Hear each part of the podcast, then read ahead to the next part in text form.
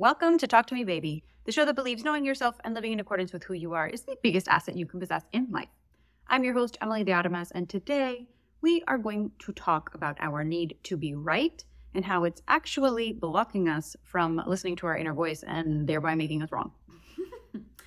so, have you ever had an argument with somebody and it's like talking to a brick wall? You can't get anything in.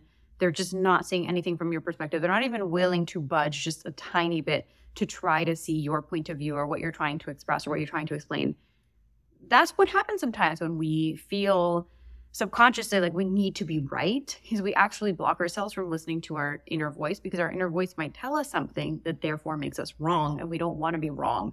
We want to be right at all costs.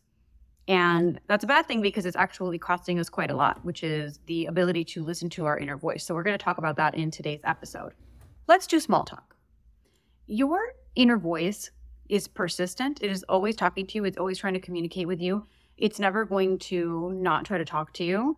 But the manner in which it's going to do it is not necessarily angels floating down from heaven with trumpets and big signs that are totally obvious you have to be open and willing to receive any kind of communication in order for you to get something like the equivalent of an angel coming down and like, hello, I have something to tell you. Okay. Most of the time, your inner voice is this very persistent but gentle type of communication, meaning it's going to speak to you in a whisper it's going to speak to you in a manner in which it's not going to try to convince you. It's just going to give you the information and it's just going to tell you. You're just going to have a hunch. You're just going to have a nudge, but it's not going to shout at you. It's not going to grab you by the lapels and shake you to try to get you to understand whatever it wants you to understand because you have free will. And it is your choice whether or not you want to listen to your inner voice, period. But your inner voice is persistent and your, your inner voice will continue to try to communicate with you if you are open and allowing it to do that but don't expect it to shout at you because that's not how this works. What happens is that our need to be right sometimes overrides our ability to listen.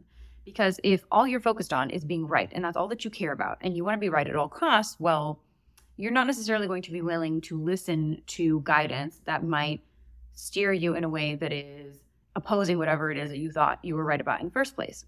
You're not necessarily going to be open minded about it. And you're not going to be allowing of whatever the communication is or the full message of whatever's trying to come through to you simply because you're not willing to allow other possibilities besides what you've already decided or what you already believe or what you already think. And that's, in my opinion, why a lot of people struggle with listening to their inner voice. It's because they're not willing to try to do things differently or they're not willing to see things from a different perspective. And I've certainly been in that position. And even now, I get into moments like that. Like yesterday, I was feeling off and I was feeling blah. And I knew what was happening. I knew that I had allowed negative thoughts to run away with me. I knew that there were all these cumulative little moments where I could have caught myself. I could have changed my perspective. I could have shifted the beliefs, shifted the thought, but I didn't. I kind of just let things little by little accumulate until it got to a point where now I was just in a bad mood. And I knew I was in a bad mood and I knew the steps to take to try to get myself out of it, but I was in such a bad mood that I was just like, and I was tired. I was like, I don't want to deal with this. Like, I know what I'm supposed to be doing right now, but honestly, I just would rather throw a fit. I would rather throw a fit because I don't want to do the work in order for me to feel good. And the work is not, it's not hard. Okay. It's new, right? In the sense that you have to create the muscle memory for it. You have to try it a few times in the beginning it might be hard but it's not difficult to take yourself from a bad mental perspective or, or you know bad frame of, of thought bad mood and shift yourself into feeling better. Remember we're not trying to move mountains here. We're not trying to go from one extreme to the other. We are just trying to find a little bit of relief to make you feel better. And so therefore we don't need to go from 0 to 60 we just need to go from like 0 to 1.5 we don't need to go from zero to 60. We can go from zero to 0.5 and then to one and then to 1.5. This isn't full throttle. Let's go. I'm in an uncomfortable state. I just need to get out of it because that's not going to work. That's actually going to dig you further into whatever negative state you're in to begin with. Have you ever seen videos of those cars that are kind of stuck and then somebody's pressing on the gas and then the wheel is just spinning, but the car is not going anywhere. That's what you're doing. You're just revving yourself up for nothing because you're not able to go from zero to 60. You have to be able to recognize that little by little, slightly feeling better, just 1% difference, and then another 1% difference, and then another 1% difference is going to get you way further than trying to force yourself from bad mood into a good mood. And sometimes you're in a bad mood and you're just in a bad mood, like I was yesterday, and you just don't feel like getting yourself out of it, even though you have the tools and even though you have the understanding to do so. And that's fine. There's nothing wrong with that. We all have moments like that. But I woke up this morning kind of still with that lingering bad mood, and I was like, no, no, no, okay, that's enough. I threw myself a pity party. I was in a bad mood long enough. I'm not doing this. We're going to work on it. And so I took the steps that I know I need to take in order to feel better. So for me, it's meditating. For me, it's finding the humor in it and and making it something I can laugh about. Like, oh, boo hoo, Emily, this is this and this and this is how you feel. Like, wow, it's so horrible. Trying to make light of it and put things into perspective so that I can get a little bit of distance and I can start to see the situation for what it is, which is just a silly moment that I'm having, which is perfectly fine and perfectly normal. I don't need to beat myself up about it. But if I can laugh at myself, it helps me feel better and it helps kind of loosen up that negative thought pattern that I've gotten myself stuck into. But none of this would be possible unless I was willing to be wrong, unless I was willing to allow my thoughts to prove me wrong by choosing different thoughts. And this is something that can be a tricky situation if you are not used to this type of thinking. Like I mentioned, it's not that it's hard to do, it's just new to do. It is new to you. It might be new to your frame of reference, but that doesn't mean that it's hard. It's just different and it's just new. And if you stick with it, you'll get there. But when you are so dead set on being right that you would rather be miserable than be right, and that's a chronic thing, that's where we get into tricky situations. And that's when people get really stuck in their ways. And that's when it's extremely difficult for your inner voice to come through because that's when we've reached the point of we are the brick wall now. And our inner voice is not going to argue. Our inner voice is not going to waste its energy arguing with us. It's going to give us the information, but it's not going to stand there and tear the wall down. It's your job to tear the wall down. When our need to be right exceeds our desire to be happy, we get ourselves into difficult situations. And that's a phrase that I heard in an Abraham Hicks video a long time ago, and it stuck with me. Would you rather be right or would you rather be happy? Because a lot of us would rather be right in our miserableness, because that almost gives us a sense of righteousness. You know, like, oh, yeah, this situation is really bad, and the situation is really unjust, and the situation is really stressful and it's this and this and this, and this is why it sucks. And I'm justified in feeling how I feel. And you might be justified in feeling how you feel, and there's nothing wrong with how you feel. The question is, how long do you want to feel that? Do you want to feel that way forever? Do you really, deep down, want to be miserable or do you want to be happy? Objectively speaking, which option feels better to you? Because I would wager that most of us would rather feel happy. And most of us would rather feel good than feeling bad and feeling negative and feeling defeated, even self righteous. And the truth is that feeling good feels better. But a lot of us are choosing subconsciously, not necessarily on purpose, to remain in a state of unhappiness simply because we want to be right and we don't want to be wrong. The other way that this manifests is from a fear standpoint we don't want to listen to what our inner voice is telling us because that might mean that there's a required next step on our part. Sometimes we don't want the shakeup. We don't want the effort that we perceive it takes to change. Subconsciously, sometimes we fear change, even though it's good change. That means that we have to do things differently. That means that we might actually get what we want. That means that we might actually attain the thing that we've said that we've wanted for so long.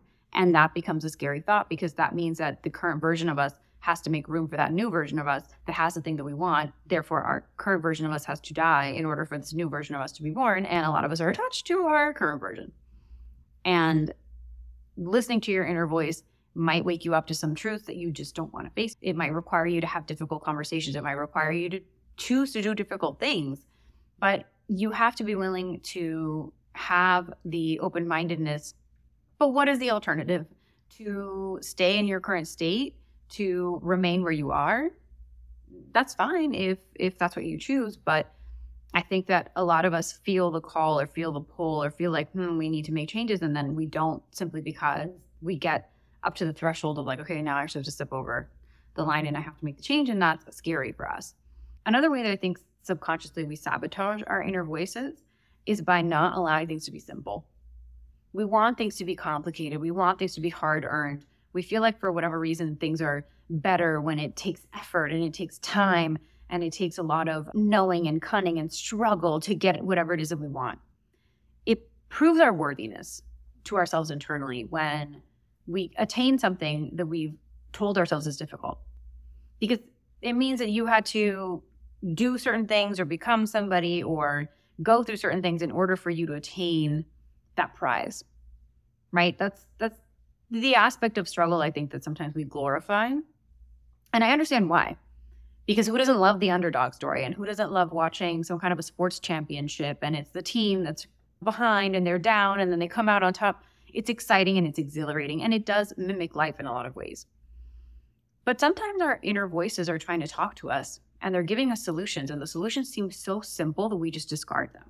Like something like meditation, right? Meditating 15 minutes a day can do a world of wonders, not only for your mind, but for your body, for your soul, for everything it connects you to your inner voice in the first place. It allows you to listen to your inner voice more. But how many of us have started and stopped meditation practices? We might do it for a little while, but we don't consistently do it. Part of it is, I think, because we just think it's too simple. Like, really, I just have to sit here in silence and quiet my mind. For anybody who's actually tried to meditate, you know that that's not actually that easy to do. But there's something about this concept of just sit still and be quiet and it will help you that doesn't compute for a lot of us. We're like, really? It's that easy? Just that alone? I just have to breathe and I'll feel better? Yeah, you just have to breathe and you'll feel better. It's very simple, right? We know what it is that we need to do. It's very simple in terms of a task perspective. We can understand cognitively what is that is required of us, but there's still this little feeling of it can't be that easy. It's got to be harder than that, or it's got to be more hard earned than that, hard won there's a there's a part of us that thinks like it can't be that easy and that's the part that we need to break down we have to be open to choosing to be wrong about things because if not we are not going to be able to listen to our inner voices let's go into deep talk because this is really more of a societal issue at large it's no secret that most of us are divided right we live in a world which is very divisive people have very strong opinions about all kinds of topics. And if you notice, things tend to be very black and white. If you believe this, then that means it must mean all of these other things about you. We are divided and we put each other in these little boxes based on our mm-hmm. beliefs, based on our opinions, based on whatever it is that we feel. And part of that is because if we disagree, we instantly assume the other person is wrong. And not only are they wrong, but they're wrong in all of the ways.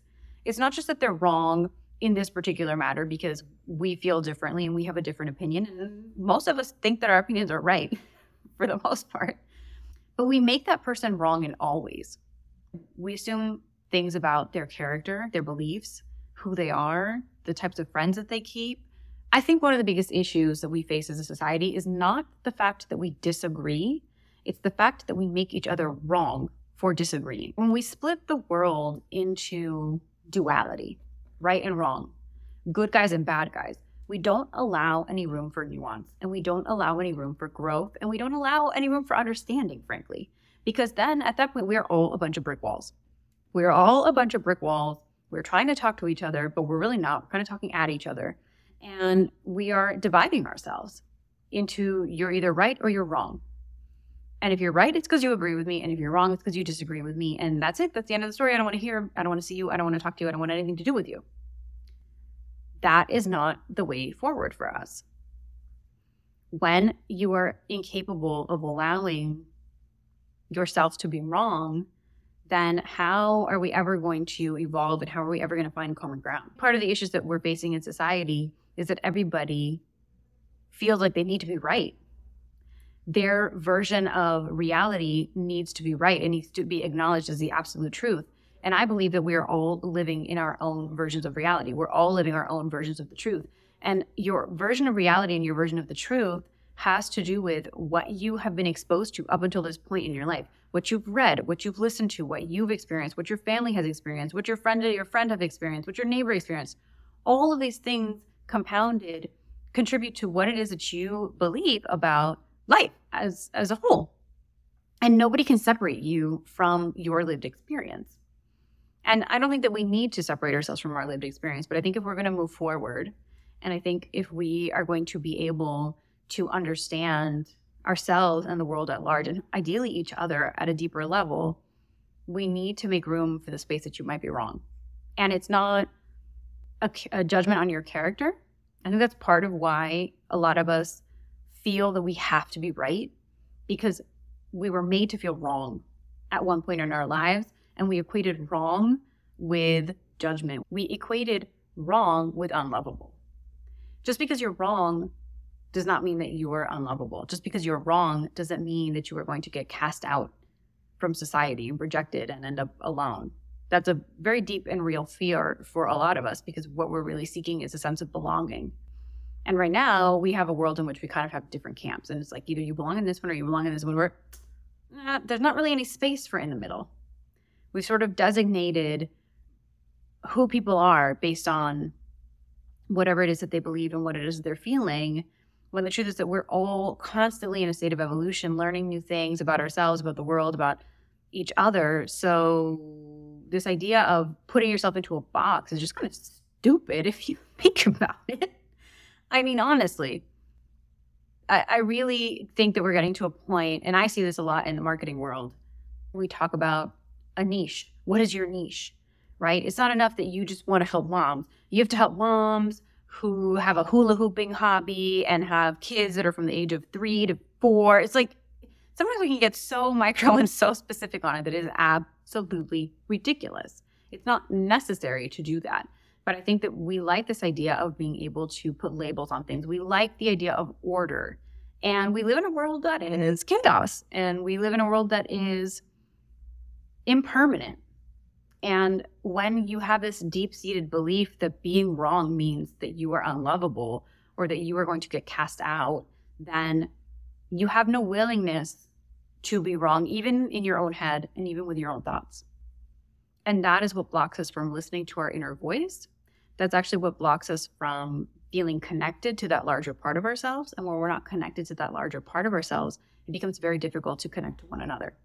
So, if we want to heal the divide, if we want to work on that, the first thing is healing that divide within ourselves and allowing ourselves to be wrong, allowing ourselves to be open minded enough to recognize different things that we might not have known and be led and be guided by an alternative perspective or an alternative thought. And actually to let it be fun and not mean that, oh, well, I was wrong.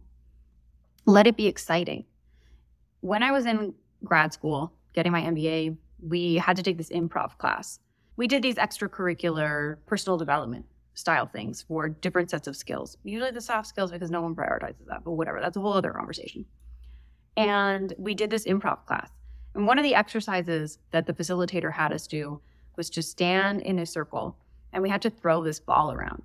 And there was a very specific sequence in which we had to throw it. We had to throw it and like say an animal or say a color. It was these instructions, but it wasn't easy. You had to really think about it and concentrate.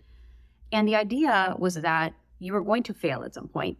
You were going to drop the ball or you're going to say the wrong thing. And anytime that that happened, we all had to stop and collectively, as a group, say, I failed in a very excited and happy tone with our arms up. And she did that as an exercise to help us loosen up so that we could get throughout the day. But that exercise, for some reason, has always stuck with me. I failed really excited and jazzed about it.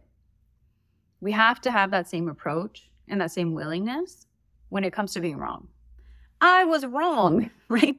Celebrate those things because it means that now you can have a different perspective. It means that you're evolving. It means that something is changing. And change is not a bad thing, especially when it comes to you and your own mental state. And it opens you up to more possibilities when you are willing to be wrong than when you need to be right about everything. Because when you need to be right about everything, You're going to be rigid in your thinking.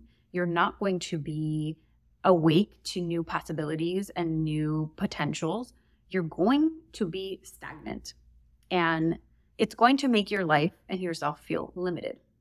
So, my invitation to you is to celebrate when you're wrong, to celebrate when you have failed, and to give yourself the permission to be open minded enough to listen not only to your own inner voice, but even to other people and be willing to potentially be wrong because it doesn't mean anything about you or your worthiness or who you are in life. I'm your host, Emily De Armas. This has been your episode of Talk to Me Baby, and I will talk to you later.